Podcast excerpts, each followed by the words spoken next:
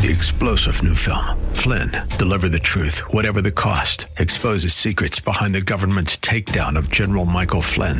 Flynn knew what the intel world had been up to. He ordered the first audit of the use of contractors. This set off alarm bells. He told the truth. He was the most dangerous person for Donald Trump to hire. They had to get rid of Flynn.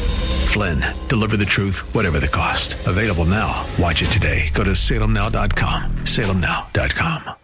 Welcome again, folks, to the Pat Williams Saturday Power Hour right here on 94.9 FM and AM 950 The Word in Orlando. Uh, we are uh, on the air uh, thanks to Alan Dempsey and uh, Andrew Herdliska does our producing. Uh, he gets the guests lined up, and the first guest is Anthony Griffith. He's in Hollywood, California, successful stand-up comedian for more than 30 years. Yeah. And and the book is called Behind the Laughter. Uh, Anthony, Yes, sir. great to have you on the air. How, how are you doing, sir? I'm doing great. I'm doing great, sir. Uh, you, I have a question. How many? So, how many kids have you adopted now? well, Anthony, we have 19 children. Uh, 14 of them were adopted from uh, far, Yes. foreign countries. Uh, they're- Wow. They're, they're all adults now. Uh, Yeah. Our oldest child is 47. The youngest is 33. So they're all out on their own, and uh, we're uh, we're now deeply immersed in the next generation called grandchildren. Yeah. and uh, that that's a, that's an interesting experience. Now, Anth- Yes. Anthony, I want you to go back, uh, growing up on the south side of Chicago. Uh, uh, Tell me how your childhood prepared you to be a comedian, father, and husband. Well, you know, uh, in Chicago, uh, first of all, uh, was a, a birthplace of many uh, bas- basketball players. Yes. Being that you're VP of uh, the Atlanta Magic, so a lot of guys who were pronounced in, in, in high school, which made it easy for me to know that uh, that would not be my professional calling because they let me know right away that um, for me to seek another avenue. Um, but in Chicago, uh, I played uh, basketball. Uh, I wanted to be a hockey player. I never mastered how to skate backwards, so that was ended before I even started. And um, I just grew up around a lot of different ethnic groups. Um, my mom was die, diehard Christian, uh, so and, and and she allowed me to dream and and um, do anything I wanted to do, and um, so she was the catalyst for that, and that so I became I wanted to be uh, an escape artist like the next Houdini, and lo and behold, my mom for Christmas one one Christmas bought me a a a a, a straitjacket, which was um, it just it warmed my heart. It brought tears to my eyes. Um, but that's the type of mom she was. She would go to the top and beyond. And from that, um, she loved to laugh, and I loved to laugh because she loved to laugh. And while in college, I I thought I would try comedy just to put just to pass the time, and um, I I did, and I, I and thirty years later, I'm still doing it. Yeah. Uh, tell me about uh, this nickname that you had, the comedian who didn't cuss. Uh, Yes. How were you able to find a style that was uniquely yours? Well, because uh, I was sort of forced to. Um, I could not cuss. There was no cussing in the house. I don't think uh, I heard my parents ever cuss, um, even to their uh, up until their transition to glory. Um, so I could never cuss. I I could I couldn't even say. I think I said, um, "but" b u t t once uh, when I was a teenager, and my mom gave me a death look. Uh, so, so I had to learn a way to make people laugh because people thought I was joking. Uh, I was being goofy by not cussing, uh, but it was because I was terrified that my mom would show up with her belt strap and, uh, and embarrass me.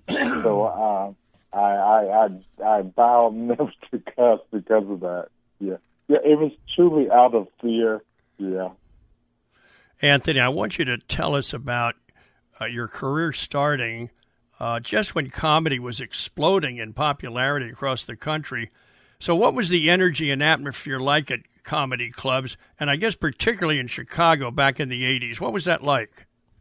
Oh, it was it was great. I mean, it was um, where I started. Uh, people would would be sitting on the floor.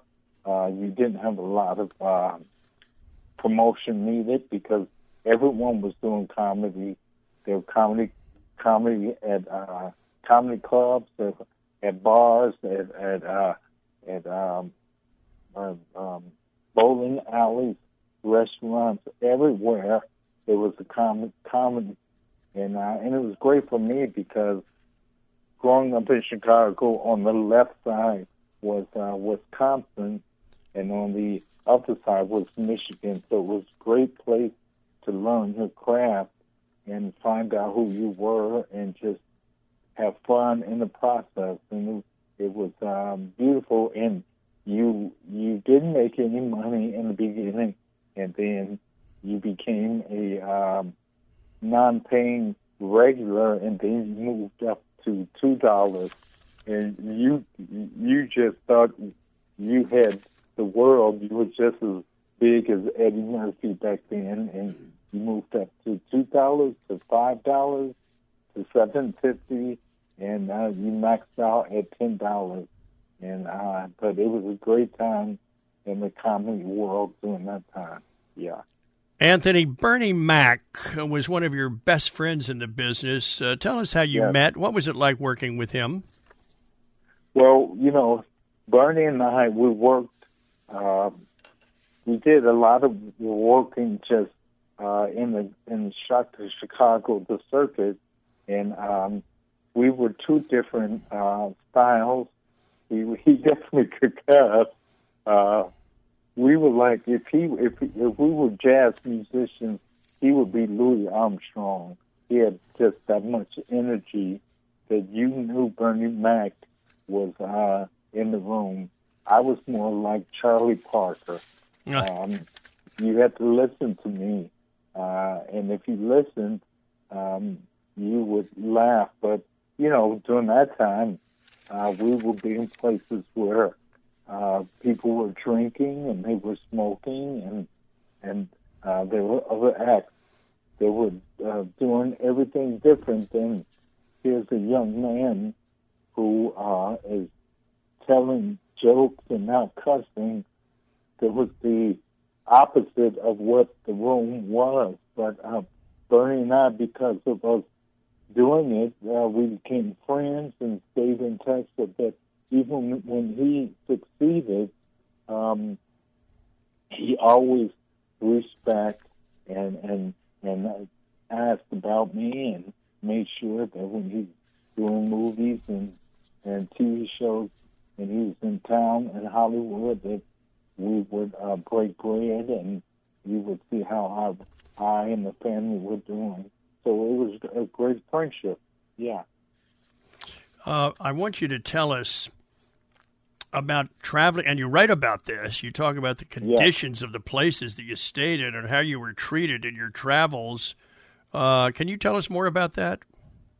Well, uh, um, the comedy uh, club, the comedy condo, uh, I hope I can use the word, the sucked.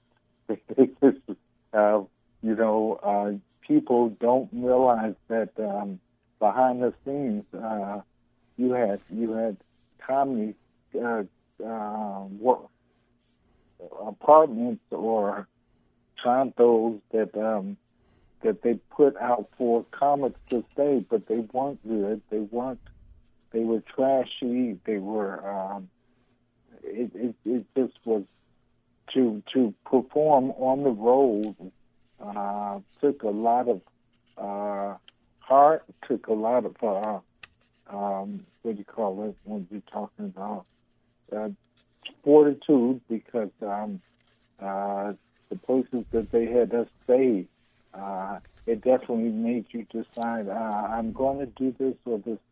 I, it, it, doesn't work for me, and you're away from your family. And I took my my fam- my family once on the road, and my wife just she didn't like it, and I didn't like it, and I decided to hey just uh, have my family stay at home, and uh, if, if it's going to be miserable, I'd rather be miserable um, myself. Anthony Griffith, our guest. His book, Behind the Laughter. Anthony joins us from Hollywood, California. We've got more after this on the Pat Williams Saturday Power Hour. It's 94.9 FM and AM 950 The Word in Orlando. Anthony Griffith is with us from Hollywood, the book Behind the Laughter. Anthony, tell us uh, when you won the Johnnie Walker comedy competition, uh, what did that mean to your career? Um, it was a, a boost because um, uh, at the time, uh, the big comedy club uh, was uh, the improv, and they were ha- having a talent show called the uh, Johnnie Walker Talent Show, and that and the winner uh, get weeks of work in the improv, and um, you got to uh, go out to Hollywood and perform for the the um, the other um, winners, uh, national winners, to see who was the ultimate winner, and I did win. And going into uh, Hollywood, I eventually got a chance to uh, partake in Star Search. Uh, for those who remember Star Search, and I, I was on Star Search, and I was on, uh, I think, eight times, and and at that time I had no money. I was broke, and if they ever showed the shows on Star Search on YouTube, uh, they, you would see that I had three shirts that rotated, um, and I would just rotate because uh, in Star Search you performed, and if you won in the morning, you performed in the evening, and if you won in the evening, you performed in the morning. So I, I just had to keep rotating my shirt until I lost, and I had two uh, slacks, one to fly in and one to perform in. So it was it was all very uh, fun and exciting and frightening, frightening at the same time. Yeah. Anthony, uh, you write a good bit about your daughter Brittany in this book. Uh, tell, Yes. tell us about her and where she fits in this whole story. Well, she was she was. Um, uh, I like to consider this book a love story because it's definitely uh, Brittany was uh, the catalyst for the story. Um, she she had a, life of three years, but uh, she's my uh, one and only child, and um, uh, she's like my my little buddy. Uh, I took her on the. Uh, I took her to comedy clubs. The wait staff they would watch her as I performed my on the on stage, or sometimes I would take her up uh, up on stage, and she was my little buddy. Um, she was cool, and uh, and it was cool to watch her grow. And uh, she was, I think, she was the one component of, of me being a love story, uh, love story with me and my wife, a love story of uh, our relationship with our daughter, and a love story of um, when she passed, uh, the comforting um, that God uh, had, had with us as we went through uh, that uh, trial in our life. Yeah. My guest, and he's a fascinating person. His name is Anthony Griffith. stand up comedian for more than 30 years. Where do you get your material, Anthony? Where does it come from? Uh, it comes from life.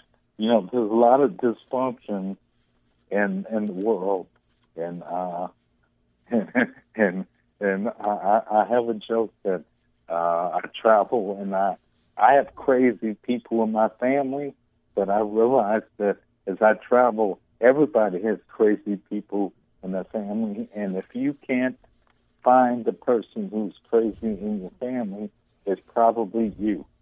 and um, and um, yeah, so my humor just really comes from uh, observation and uh, life and meeting and talking to people and uh, yeah, yeah. I want you to tell me about Johnny Carson. What did you learn about him uh, with your time on the Tonight Show? You know, it was it was it was it was it was nerve wracking in the sense that here's a a man that was at the top, and at that time, the Tonight Show was um, I think 18 to 20 million people will watch it at night, and so it was like performing for your father. Um, uh, so I performed. I, to be honest, I did not know uh, anything as far as my show. When, when it was over, you could. Um, I could not remember it because I was so nervous. I was trying my best not to make, make a mistake, but um, what was real cool about uh, my first meeting was that afterwards, Johnny saw me in the parking lot, and he called me over, and just we had an intimate talk, and he said, "Hey, you're very funny, and I'm going to ask you back, so start preparing for your next show." Hmm. And that that was uh, something that he shared with me that. Um, so uh, my manager and agent did not even know that I was com- coming back. But um, he was he was that type that uh, he was as big as he was was as uh, intimate and caring that he was also. Yeah. By the way, did you ever watch a video of that time with Carson? How do you think you did? Um, I I look back. Uh, I think th- uh, uh, 35 years later, and I was like, uh, I I was funny. I was Huh. I was amazed that I I was funny, and as nervous as I was, you couldn't tell I was I was uh, nervous. But um, yeah, I would say I was funny because they show it now. Uh, I think they're on YouTube, and uh, I was funny.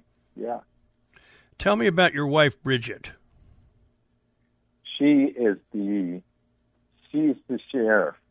She's the um, uh, it's uh, she's uh, you know you you wonder what's the difference between Catholic education and public school and she's she she's Catholic. She reads constantly.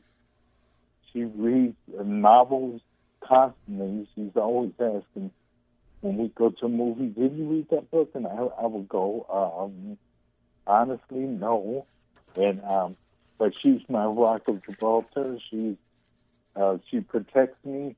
Uh, she got she protects me. She's like the that that that mother mother wolf that um, she will lay down her life for me. And uh, she we've been rolling together for well, this would be three, 33 years of marriage, and um, it was so funny to read uh, reading parts of the book that I did not know about her.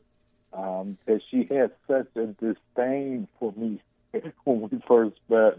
Uh, she she just really did not like me at all uh, because she thought I was a womanizer, and uh, because I was always tired coming to work because we were co-workers. But she had no idea that at that time I was I was going to school, I was working, and I was um, out late um, starting my stand-up career. But um, yeah, she she's um, I'm, I'm blessed that um, that uh, we are together and we've been together for so long.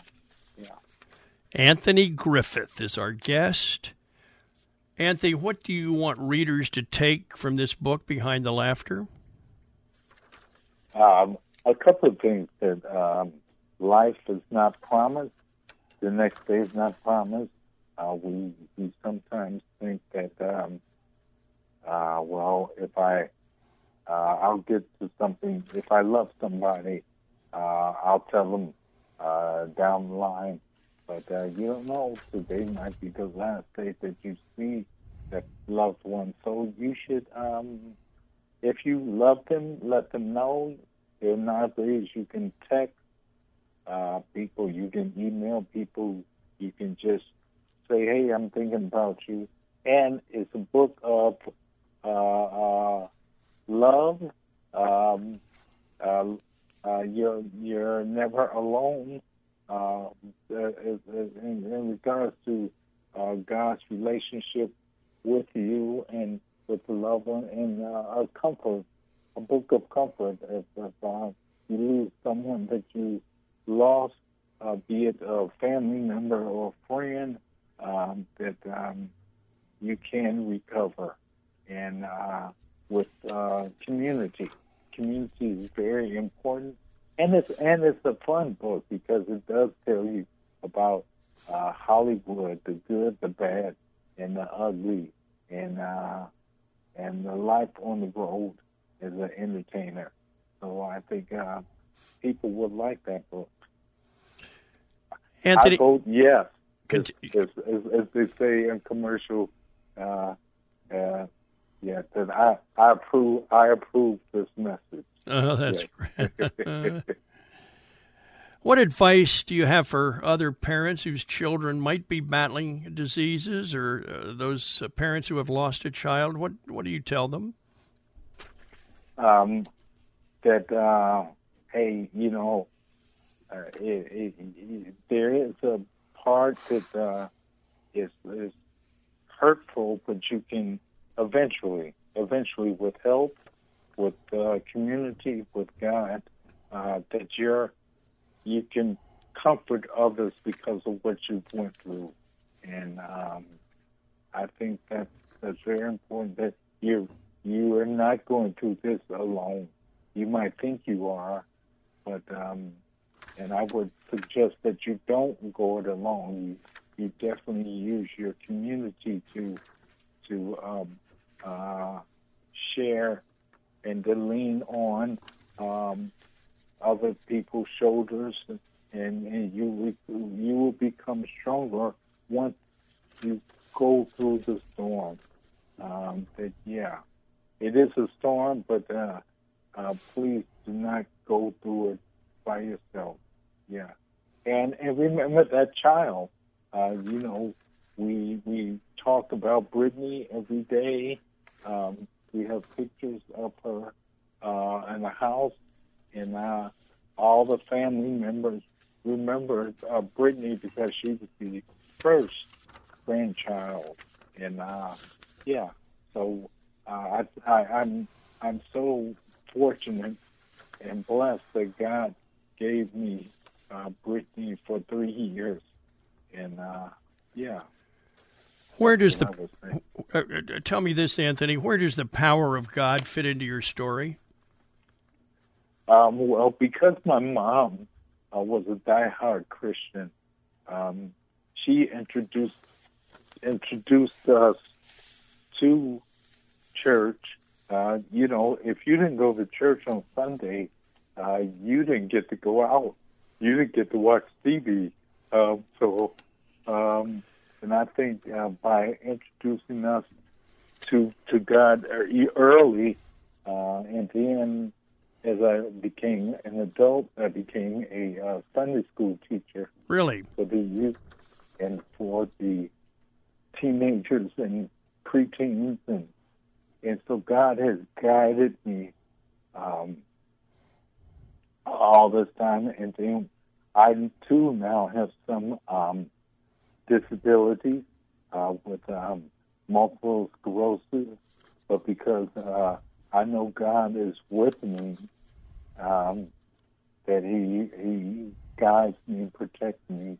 That um, uh, I I know I'm not alone, and and I feel secure in knowing that He will provide. He has provided in the past, the present, and He will provide in the future.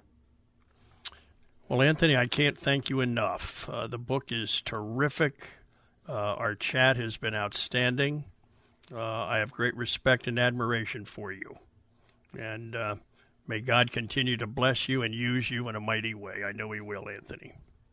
Well, thank you very much, sir.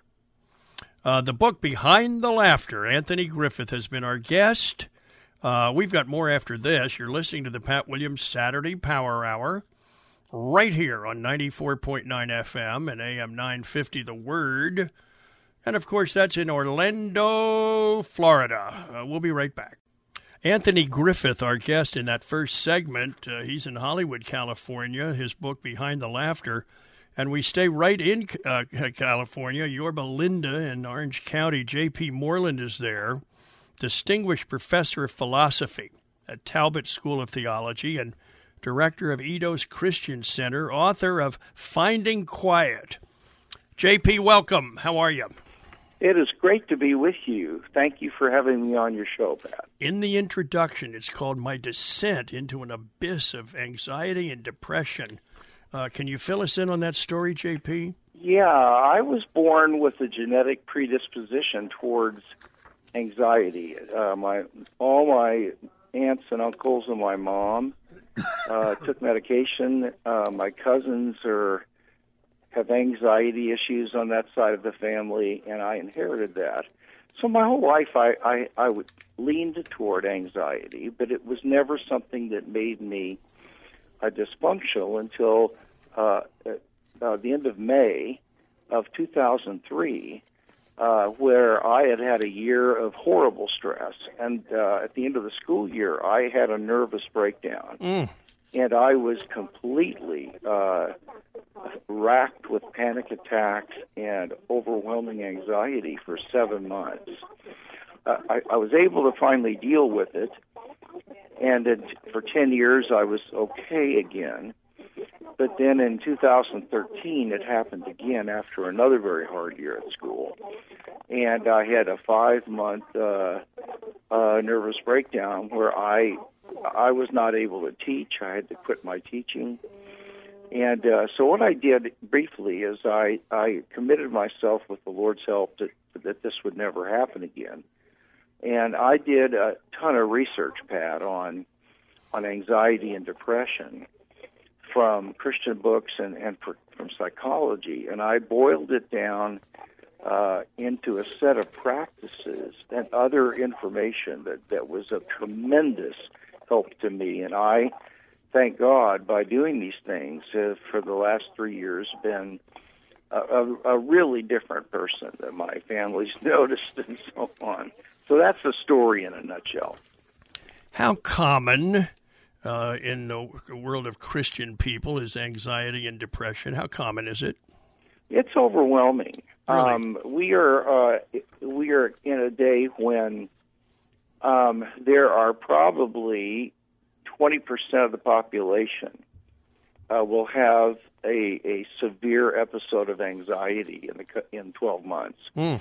and the church is uh, the same. Anxiety has now become the number one mental health disorder in the United States, and then depression is, is along with it. So um, the statistics are also that people in the church uh, are facing severe anxiety, the depression, and many times they feel ashamed of it. Mm. And um, uh, one of the things I try to do in the book is to show that this this is not sin.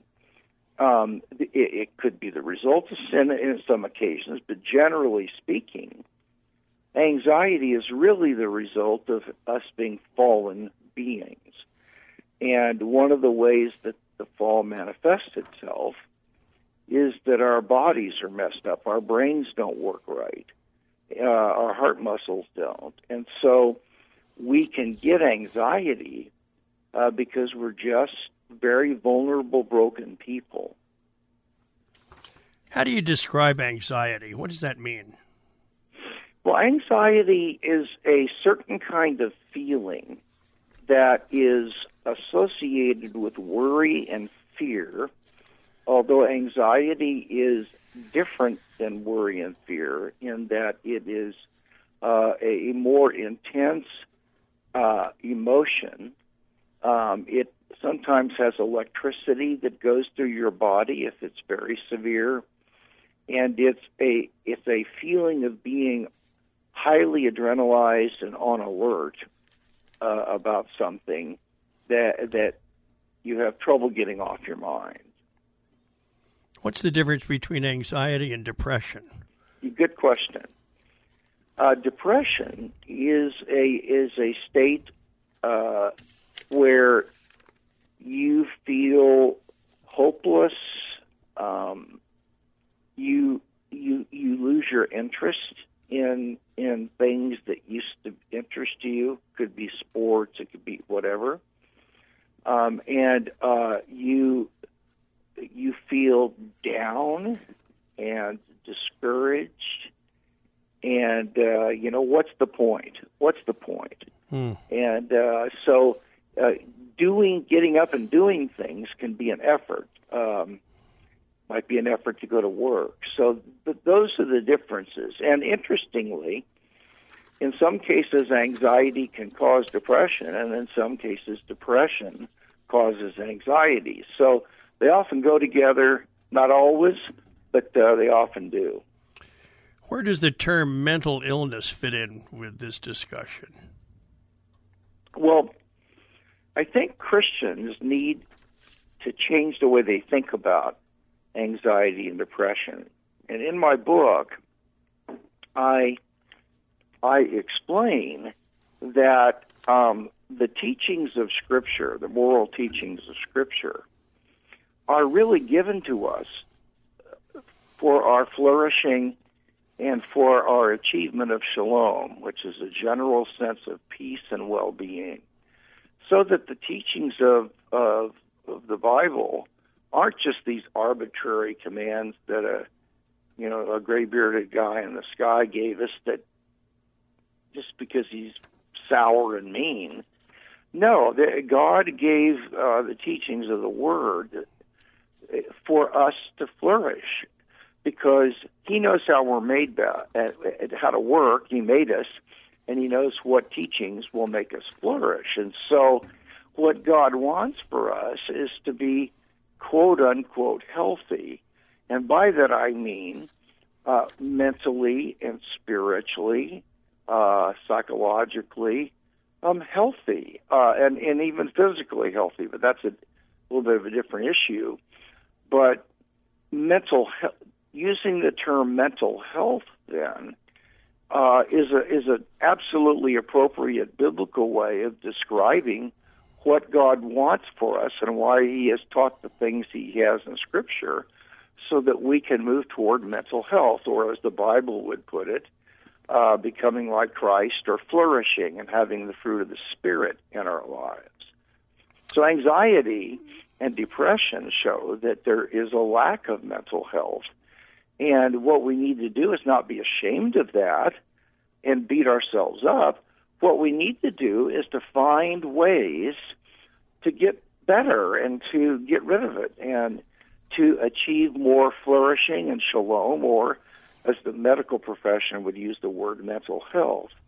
And in the book, I give some fresh new ideas that I think people probably have not heard of before that have really changed my own life, and they work, and uh, they'll be. They'll. I think they're going to be extremely helpful.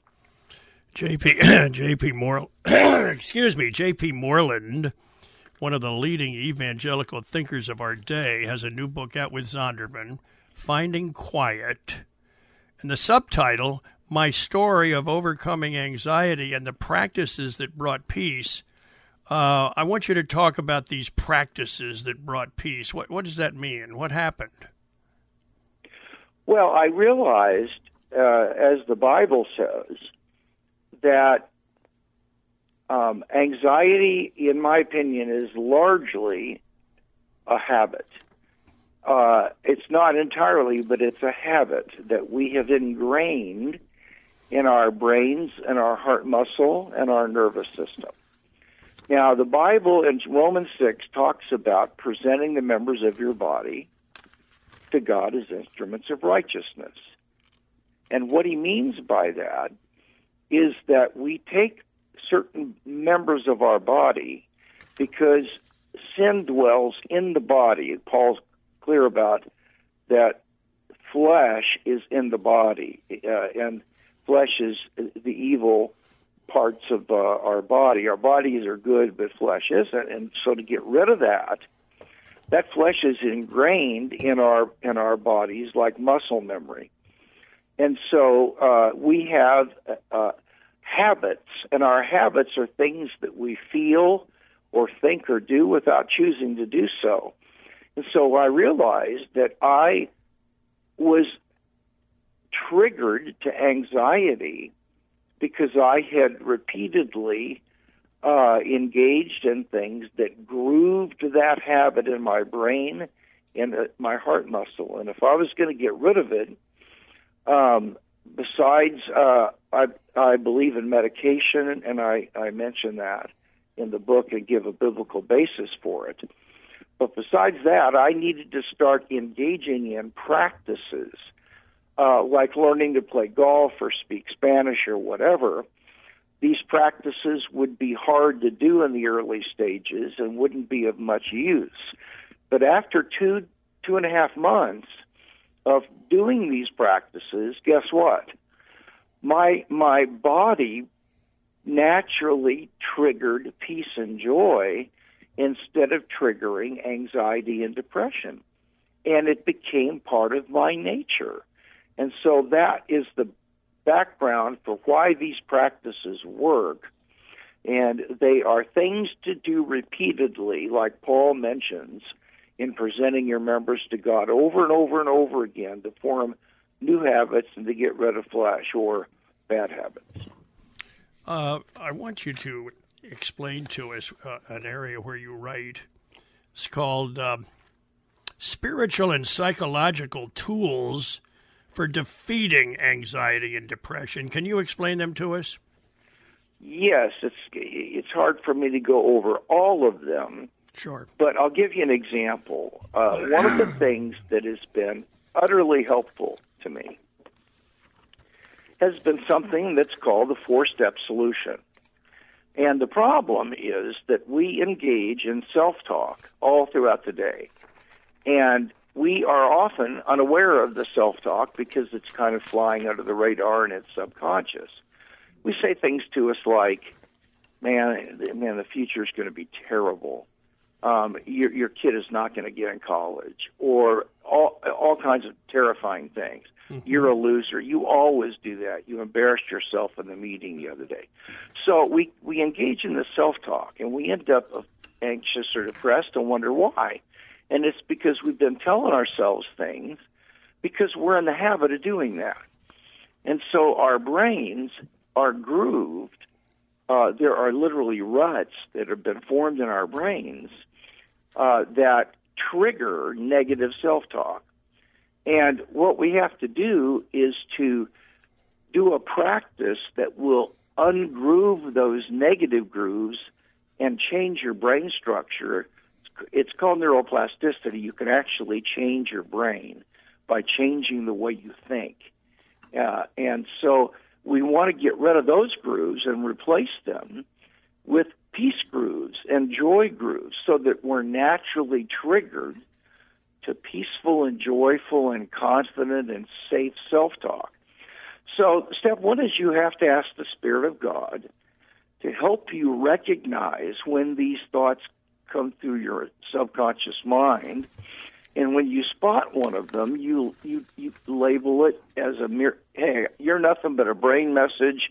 You're a bad habit. You got no truth to you. I'm going to ignore you. And then the second step mm. is that there are 10 thought distorters I list. I mean, mine is catastrophizing the future. You know, I'm good at that. I, oh, what if this happens? Oh my gosh, it's going to be horrible. Hmm. So you label your your self talk, and then the next step is crucial. You don't argue with it and and get down in the mud and try and reason why it's not going to happen because that just digs the groove deeper. Instead, you turn away from it and you focus your attention on something that will get you into flow. And that flow means that you get wrapped up in it so much you lose track of time. It could be reading a novel, it could be playing a computer game, it could be reading a text of scripture. It doesn't have to be spiritual, it could be anything. But it takes your mind away from this musing and ruminating over this negative self talk. That's powerful. My guest, and we got another segment with him, is J.P. Moreland. He's out in uh, Orange County, California. The book is called Finding Quiet. Um, I'm Pat Williams, and every weekend we gather here for the Saturday Power Hour. It's on 94.9 FM and AM 950, The Word in Orlando. Uh, we'll be right back. Dr. J.P. Moreland is with us from California. The book, Finding Quiet. It's really a fascinating topic. And uh, Dr. Moreland is uh, writing about my story of overcoming anxiety and the practices that brought peace. Uh, you do a segment on brain and heart tools for defeating anxiety and depression. Uh, where does the heart fit in here? Why, why the heart? That's such a great point, uh, question. Um, let me return to Romans 6. Paul says that we are to present the members of our bodies to God as instruments of righteousness and not as instruments of uh, unrighteousness. Now, our members of our body are organs our stomach, our lungs, our lips, our eyes, and so on. To present them to God means to engage in a habit forming practice that you do over and over and over again until that part of your body, uh, the grooves that are triggered to think or act contrary to the kingdom, are replaced with grooves that are that will automatically trigger a habit that's in, in accord with the kingdom. Now, in when it comes to anxiety and depression, the two key organs to present to God are the brain and the heart muscle. And I'll tell you why the heart muscle in a second, but that just means that you have to take engage in a practice with those members of your body over and over again to get rid of the the negative fear and anxiety and depression habits that are engrooved in your heart muscle and brain and replace them with peaceful uh, grooves and habits. The heart muscle is important because, uh, as the ancients knew, uh, uh, it was a center of awareness of other people and of actually of moral value. Um, uh, C.S. Lewis writes a book that he's, where he says, "We produce today men without chests," and he meant by that that we produce men that don't don't have an awareness of right and wrong. So that the ancients believed that the heart muscle was literally a center of intuition about is that person angry at me or whatever, and it was a sense of intuition about the good life and goodness and, and badness. Science has discovered they were right because they have discovered that the heart muscle has more neurons in it than many of the subsections of the brain. Um, the, the, the brain sends out uh, an electromagnetic field, uh, and the heart sends one out that is something like 500 times stronger than the one the brain sends out. Now, what all this means scientifically is that your heart, as one scientist put it, quote unquote, thinks for itself. Now, the heart doesn't literally think, but what, what happens is the soul uses both the brain and the heart muscle to be aware of reality. And the, the heart muscle can contain neurons that are grooved to automatically trigger anxiety and fear and discouragement and worry and what what I do in the book is I I have a practice where you can present your heart muscle to God as an instrument of righteousness by repeatedly engaging in in this scientifically and medically discovered practice called the HeartMath solution.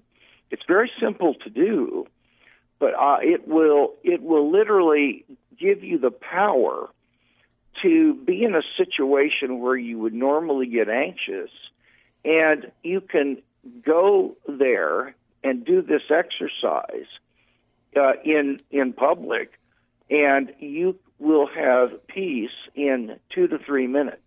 Now, when you first try, start doing it, Pat, it takes a long time because you're not good at it. But once you become good at it, it becomes literally a part of your character. And uh, that's why the heart muscle is so, so important. JP, I'm uh, listening with interest. Uh, you talk about grooves. Well, it takes me back to the dining room table as a kid growing up. Uh, my mother was my tutor, and boy, I had I struggled with math. Uh, never could figure out eight plus seven or seven plus eight, and I can still hear my mother uh, with her with her index finger. You know, I I just want grooves to go into your brain, grooves, and I, you know, and that was her example. Uh, but apparently, uh, our brain does have grooves. Was my mother right? Uh, yeah, absolutely. Ah. And um, you bet. and and what what neuroscientists say is that a groove is a set of neurons that have uh, electrically fired together so repeatedly that they're now kind of a unit that, that are tied together and they're a groove. And they will automatically trigger the thought or the feeling or whatever it might be that you have habitually done over and over again. So that you're what we do if by repeated activity is we form a habit and that habit is is grooves in our muscle memory in our body. And I am saying that some of those grooves trigger anxiety and depression and discouragement and fear. And to get rid of them, it's not enough just to pray. You have to do what Paul says in Romans. You have to present those organs to God by repeated practices that get rid of the bad grooves and literally change your character. Uh, your character is is just your habits. It's the sum total of what your habits are, and you replace that with good grooves that automatically form the habit of triggering peaceful and joyful feelings instead of anxious and depressive ones. And your mother was just, I mean, she was just dead on on when she said that. Ah, uh, thank you. Uh, I I now have extra uh, respect for my mom. All right, a, a closing closing one: suffering, healing, and disappointment with God. Yes. Uh, where does that fit into our discussion, JP? Well, I believe I, I believe in supernatural healing. I've seen it, and uh, so I believe that it's a legitimate thing to go to God and uh, or ask Him to heal you of anxiety and depression, or or go to somebody at the church to lay hands on you and pray for you for that. I'm a firm believer in that. But a lot of times God does not respond, and uh, I, I remember being so disappointed with God because I was suffering terribly uh, every day, and and God's his, presence was distant uh, he didn't answer, and um, what, what what do you do in that case? Well, I in my last chapter, I I, I point out that uh, about just less than thirty percent of the psalms are lament psalms. That means they're psalms that are complaining against God for him forgetting his covenant, not keeping his promises, not seeming to be aware of or care about his people suffering. And this is their hymn book. And uh, their hymn book is saying, "What are you doing up there? You know, you seem to be, you seem to have gone asleep on us." And uh, what that does is it says that it's all perfectly okay to cry out to God and to tell him how you're feeling. God, I'm angry because you're not don't seem to be doing anything and I need your help. Now, God knows it anyway, and and it's a biblically appropriate thing to follow the lament psalms and tell God what's on your mind, whether it's negative or positive. And that will help you heal and get to a point where you're you no longer hold those thoughts and feelings because they're they're insane. God knows what He's doing, but still we don't feel that way. So uh, we we we start by by expressing our honest feelings to God, including complaining if that's how we feel. Well, it's been a fascinating visit, JP. JP Moreland, author of Finding Quiet. Thanks a million, JP. All the best to you. Uh, you too, and it's been great being with you, Pat. Uh, we have a wrap up right after this on the Pat Williams Saturday Power Hour here on 94.9 FM and AM 950 The Word in Orlando. Folks, thanks for joining us here for the Pat Williams Saturday Power Hour. In that first segment, uh, comedian Anthony Griffith was with us talking about uh, issues in his life in his book Behind the Laughter. And then J.P. Moreland uh, in a fascinating discussion about his book Finding Quiet, uh, shared with us from uh, his spot, his home in Yorba Linda, California. Please visit my website. It's patwilliams.com, the Twitter page, Orlando Magic Pat, and uh, check out my most recent book. It's called Character Carved in Stone. It's about a trip I made to the campus at West Point and saw those 12 benches with 12 different words carved into the stone. Uh, Mike Krzyzewski, the Duke coach, the, wrote the foreword. I think you'll enjoy it. Uh, and we're back next weekend for more on the Pat Williams Saturday Power Hour. Just a reminder you're listening to 94.9 FM and AM 950 The Word in Orlando. Three star general Michael J. Flynn, head of the Pentagon Intelligence Agency, knew all the government's dirty secrets. He was one of the most respected generals in the military. Flynn knew what the intel world had been up to, he understood its funding. He ordered the first audit of the use of contractors. This set off alarm bells. The explosive new documentary, Flynn, Deliver the Truth, Whatever the Cost, uncovers the facts behind this scandal. Flynn told the truth. He was the most dangerous person for Donald Trump to hire. I find out the worst enemy that I'm going to face in my life is right here in America. They took my assessment and they wanted me to change it. And I was like, I'm not changing it. They had to get rid of Flynn with in depth interviews, archival footage, and never before seen personal records of the man behind the headlines. I just felt like I was drowning. Flynn, deliver the truth, whatever the cost. Available now. Watch it today. Go to salemnow.com. Salemnow.com.